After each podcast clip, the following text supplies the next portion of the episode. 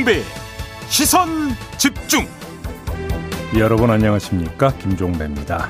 더불어민주당이 어제 긴급 의원총회를 열고 선대위 쇄신의 정권을 이재명 후보에게 위임하기로 했습니다. 이 조치로 민주당과 이재명 후보가 현재 위기를 돌파해낼 수 있을지 관심인데요. 2부에서 공동 선대위원장을 맡고 있는 박용진 의원에게 자세한 이야기 들어보고요. 이어서 프로야구 막내 구단 KT 위즈를 창단 첫 통합 우승으로 이끈 이강철 감독 만나보겠습니다. 3부에서는 탁현민 청와대 의전 비서관이 스튜디오에 직접 방문하는데요. 어제 있었던 문재인 대통령의 국민과의 대화, 그 뒷이야기들과 평가에 대한 입장 들어보겠습니다. 11월 22일 월요일 김종배의 시선 집중 광고 듣고 시작합니다.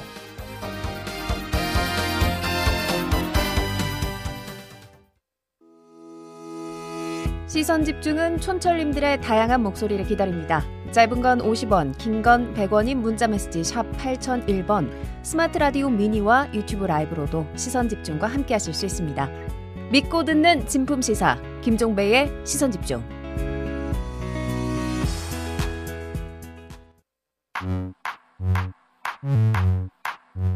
뉴욕에 뉴욕 타임즈가 있다면 시선 집중에는 JB타임즈가 있다.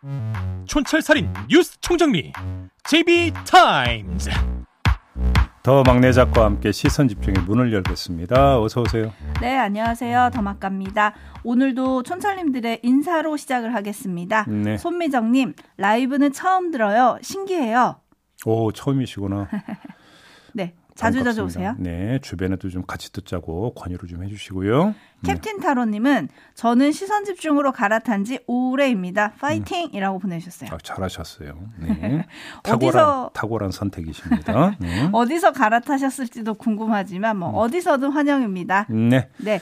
그리고 오늘이 절기상 첫눈이 내린다는 소설이라고 하더라고요. 날씨가 음. 꽤 쌀쌀해졌는데 음. 따뜻하게 입고 하루 시작하시기 아, 바라겠습니다. 진짜로 많이 추워졌어요. 네. 네. 자, 에이스 타임 가실까요? 지난주 금요일이었죠. 기획재정부 한훈 차관보가 저희 시선집중과의 인터뷰에서 음. 초과 세수를 우선적으로 크게 두 부분에 사용하겠다라고 밝혔습니다. 네. 하나는 소상공인 손실보상 부족 재원이었고요. 음. 하나는 손실보상이 해당되지 않는 여행, 관광, 공연업 등 뭐 이런 업종들에 대해서 추가 지원을 할 거다 이렇게 밝혔었는데요. 네. 그 구체적인 안이 내일 발표가 됩니다. 현재 알려진 바로는 정부가 연 1%대 저금리 정책 대출 지원 방안을 발표할 거라고 하는데요. 네. 기존 대출 외에 신규로 1천만 원에서 2천만 원 대출을 더해주는 안이고요. 네. 여기에 플러스로 손실보상 제외 업종에서 쓸 수 있는 바우처나 소비 쿠폰 추가 지급안도 논의 중이라고 합니다. 네. 어제 대통령도 국민과의 대화에서 초과 세수를 이용해서 더 많은 보상을 하겠다라고 했었는데 음.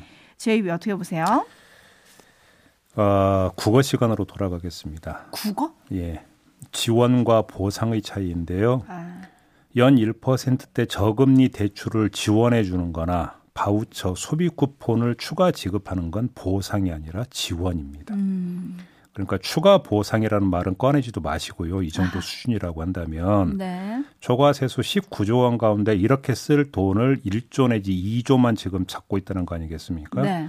뭐 7.6조는 지자체로 가는 거니까 뭐 그거는 뭐, 뭐 상수니까 어쩔 수 없다고 하더라도 한 8 내지 9조 정도를 그냥 국고로 다시 돌린다는 거 아니겠어요?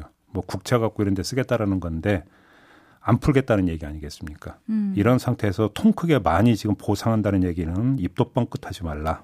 저는 이렇게 말씀드리겠습니다. 네, 조금 더 쓰시는 김에 쓰시면 어떨까라는 생각이 좀 드는데요. 네. 네, 국민과의 대화 어제 많은 분들이 보셨을 텐데 뭐 3부에서 짚을 테니까 여기서는 잠깐 관전평만 하고 갈까요? 네. 여야 평가는 완전하게 갈리던데 음. 제이비는 어떻게 보셨습니까? 그냥 딱 인상적인 대목 하나만 꼽으라면 한 국민이 부동산 그 질문하니까 문재인 대통령이 위해서 드디어 드디어라고는 단어가 등장을 했죠. 저는 그게 가장 인상 깊었습니다. 음흠. 네. 뭐 더 이상 설명 안 드려도 되는 거 아니겠습니까? 네. 네. 드디어. 네. 음. 그 말에 많은 뜻이 담겨 있었던 것 같습니다. 뉴스와 분석이 함께하는 제이비타임즈 오늘 주목할 뉴스들 챙겨드리겠습니다. 첫 번째 뉴스는 오디오로 먼저 만나보시죠. 충청권 방문 마지막 날 민주당 이재명 후보는 국민의 뜻에 따라 당을 전부 바꾸겠다며 혁신 의지를 거듭 밝혔습니다. 꿈만 얘기한 것이 아니라 실천해서 실적을 쌓았고 앞으로도 이 대한민국을 새로운 나라로 만들 사람 누구입니까? 2박 3일간의 충청 방문 일정 내내 이 후보는 국민들의 열망에 부응하는 민주당의 변화를 거듭 강조했습니다. 국회에서 민주당은 긴급 의원총회를 열고 이 후보의 변화 요구에 화답했습니다. 송영길 대표는 국민의 요구를 제대로 반영할 수 있는 선대위 재구성을 제안했습니다. 우리가 비워줌으로써 이 젊은 세대와 어, 새로운 각 분야에 있어서의 절박한 입장을 대변하는 분들을 모아서 선대위가 국민과 함께하는 선대위로 더욱더 저변을 넓혀가야 될 거라고 생각이 듭니다. 의총에서 의원들은 선대위 지도부의 거취를 포함해 선대위 쇄신을 위한 모든 권한을 이 후보에게 위임하기로 결정했습니다. 네, 이렇게 결정함에 따라서 전문가 그룹과 젊은 세대가 선대위 전면에 배치되지 않겠느냐 이런 전망이 나오고 있고요. 의원들은 이른바 하방, 그러니까 자기 지역구에서 저인망식으로 선거 운동을 하는 쪽으로 가닥을 잡은 것 같습니다. 네. 자, 그러면 어떻게 이제 변화하는지 이걸 좀 짚어봐야 될 것 같은데요. 먼저 짚을 건 조직 체계보다 노선인데 어제 결의를 기점으로 이재명 후보의 대선 노선에서 자기 색깔을 강화할 것 같다. 일단 이 점을 좀 봐야 될 것 같습니다. 네. 민주당의 이재명이 아니라 이재명의 민주당이라는 표현에도 이제 담겨 있는 것 같은데요. 뭐 결국은 이재명의 색깔을 더 강화를 하겠다라는 것은 분명해 보이고 이렇게 되면 문재인 정부와 대놓고 차별화하는 걸 마다하지 않는 것이냐 이게 이제 관심사가 되는 건데요. 문제는 그런다 하더라도 얼마만큼 정확하게 유효 슈팅을 날리느냐 이것도 중요한 거 아니겠습니까? 네. 전국민 재난지원금 가장 먼저 꺼내들었던 게 이 카드인데 처리하지 않았습니까? 그렇죠. 통곡의 벽에 가로막혔는데요. 이런 식이면 자기 색깔 강화해봤자 오히려 마이너스다 이런 점도 어허. 함께 봐야 될 것 같고요. 더불어 어, 열린민주당과의 합당을 매개로 하겠지만 민주당의 색깔에서 문재인 대통령의 색깔을 빼는 작업도 본격화할 것이다. 한마디로 차별화 노선이 좀 더 지금보다는 강화될 가능성이 있다. 이 점 봐야 될 것 같고요. 조직 문제에서 눈여겨볼 점은 어, 이재명 후보가 아무리 정권을 쥐고 끌고 간다 하더라도 한계가 있다는 겁니다. 후보 본인은 현장에서 선거 운동을 해야 되는 거 아니겠습니까? 네. 따라서 조직 운영을 일상적으로 관장하고 상황에 맞춰서 기민하게 결정을 내릴 수 있는 대리인이 필요하다. 이거는 어쩔 수 없는 선택이거든요. 음. 이걸 누가 맡을 것이냐가 가장 큰 이제 관심사가 될 것 같습니다.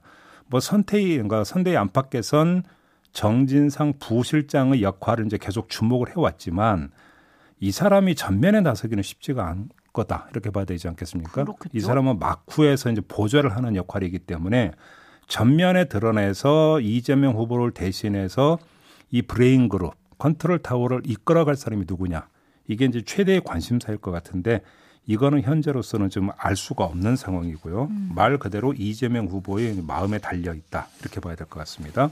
네, 뭐 별동대, 몽골 기병형 뭐 이런 수사들이 등장을 하던데 음. 일단 이재명 후보는 쇄신의 제1 원칙은 주권자인 국민의 뜻을 따르는 것이다라고 하면서 직접 의견을 받겠다고 했어요. 뭐 메일이나 SNS 그리고 저한테 직접 얘기를 해달라라고 얘기를 했는데 네. 지금 말씀해주신 것처럼 실무자 중심의 기민한 선대위를 꾸릴 거라는 전망이 아주 많거든요. 음. 그렇다면 선대위에 지금 중책을 가진 중진들 대신 새 얼굴이 등장을 해야 되는데 과연 새 얼굴이 있을까요?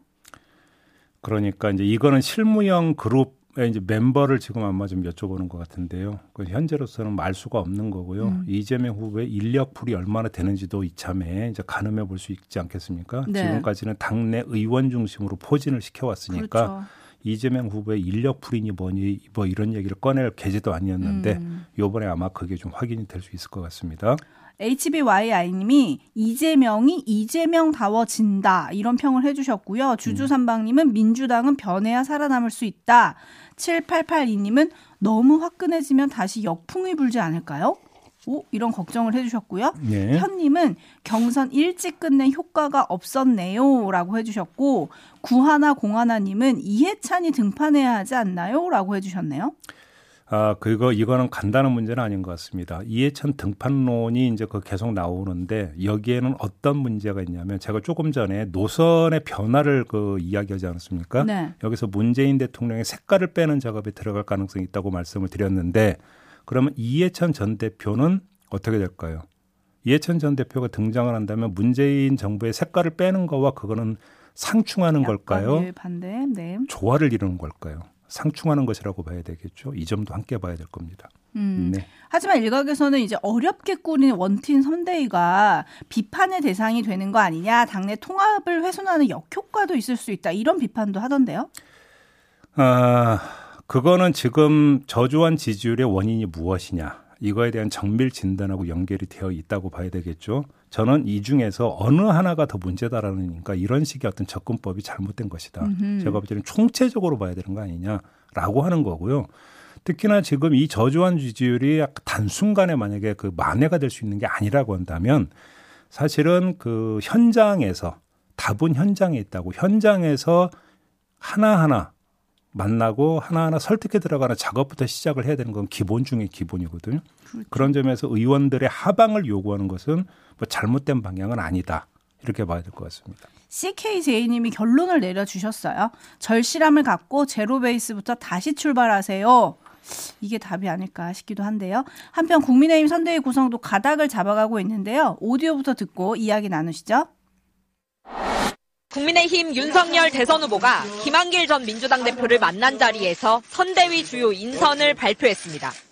김정은 전 비대위원장님이 맡으시고 또 상임 그 선대위원장은 김병준 전 비대위원장과 대선을 총괄 지휘할 원톱 선대위원장을 김 전 위원장이 맡고 그 아래 김병준 전 위원장과 이준석 대표가 김한길 전 대표는 후보 직속의 새시대 준비위원회를 맡기로 했습니다. 두 인사에 대한 김종인 전 위원장의 부정적 입장에도 영입을 관철시킨 윤 후보는 소통엔 문제없을 것이라고 했습니다. 대신 김종인 위원장의 입장을 반영해 선대위의 중진들 대신 초선이나 원외 인사들을 앞세우고 선대위 규모도 당초 계획보다 축소할 것으로 보입니다. 중앙 선대 조직 자체가 어, 지나치게 또 메모드급이 돼가지고는 일을 할 수가 없기 때문에. 음, 네.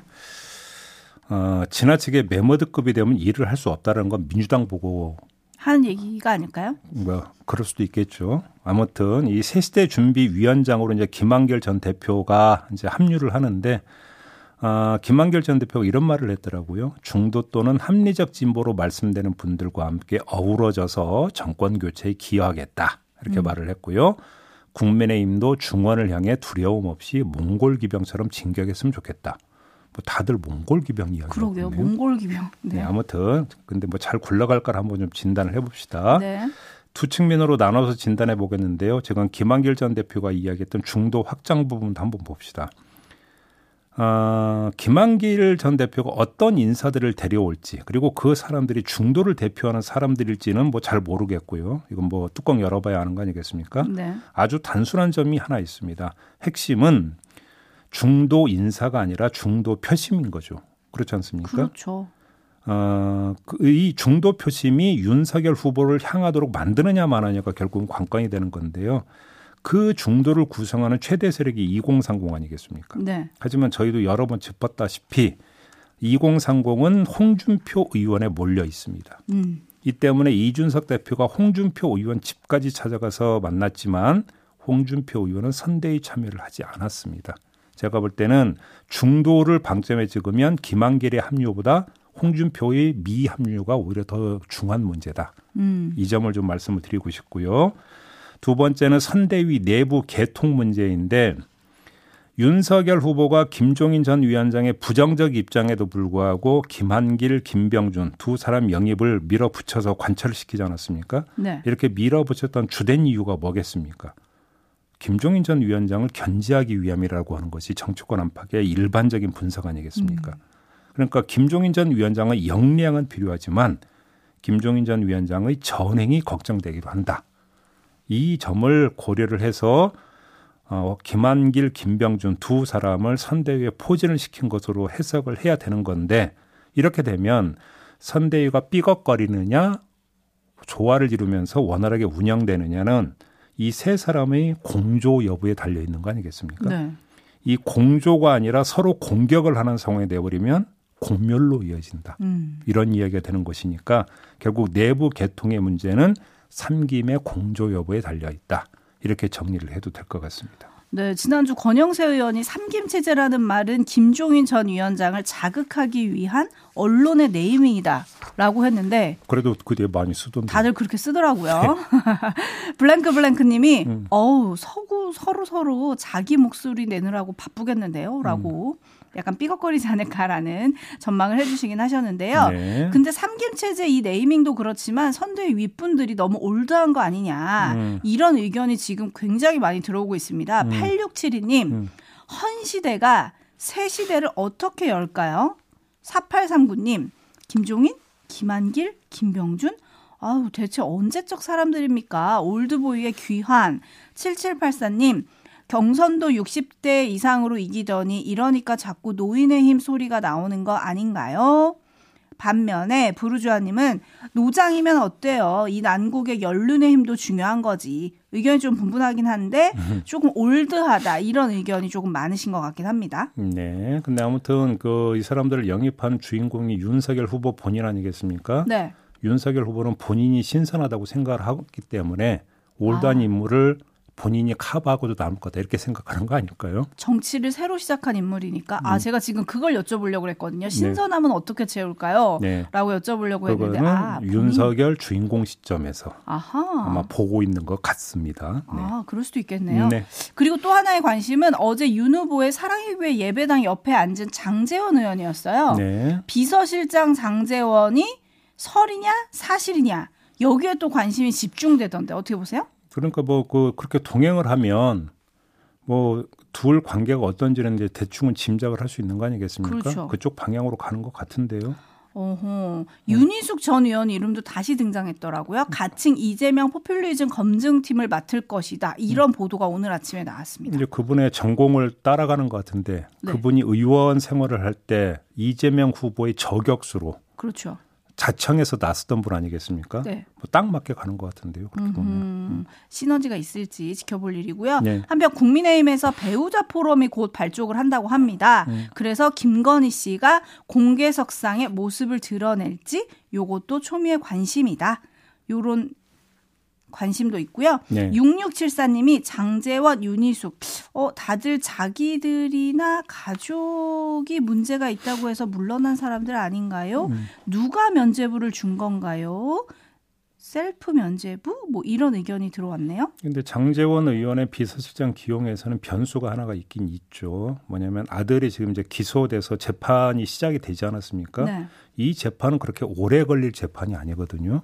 그러면 1심 판결이 그 대선 전에 일찍 나올 가능성이 있는데 만약에 비서실정으로 기용한 뒤에 이 판결이 나와버리면 그때는 또 어떻게 되느냐. 음. 이것도 좀 함께 봐야 되겠죠. 네. 네, 이번 주 중에 발표가 된다고 하니까요. 선대위가 출범한다고 하니까 더 지켜보도록 하겠습니다. 네. 뉴스와 분석이 함께하는 제이비타임즈 다음 주목할 뉴스는 어떤 건가요? 네, 주말 내내 아, 큰 논란이 됐던 사건이 있었습니다. 15일 오후 5시 5분경에 인천 남동구의 한 빌라에서 흉기 난동 사건이 발생을 했고 4층에 사는 남성이 층간 소음에 불만을 품고 아래층 가족에게 흉기를 휘두른 사건이었거든요. 네. 40대 부인이 흉기에 찔려 의식이 없는 상태로 어 있고요. 남편과 딸도 부상을 입었는데 문제가 그 다음부터인데 현장 출동을 했던 여경이 흉기를 휘두르는 걸 보고 제압하기는커녕 오히려 현장을 떠나버렸다는 거 아니겠습니까? 네.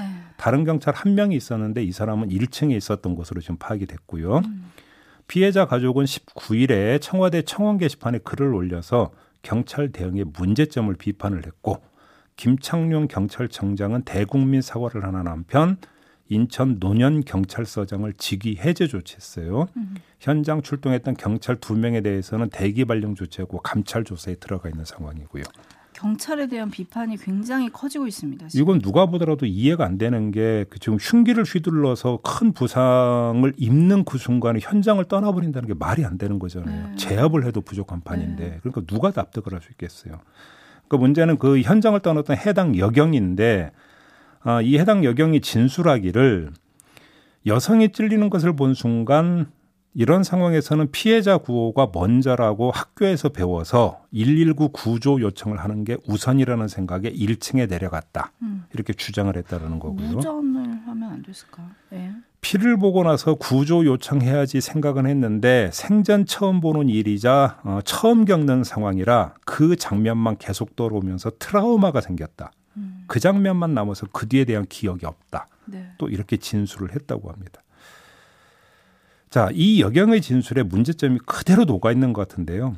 생전 처음 보는 일이자 처음 겪는 상황이라는 거 아니겠습니까? 네. 그래서 정신이 없었다라는 거잖아요. 한마디로 이야기를 하면 이걸 놓고 경찰 시험을 준비하는 수험생들 사이에서는 체력 시험 기준을 완화하고 필기 시험으로 등락이 결정되는 현재 제도의 어떤 문제점을 지적을 했는데요.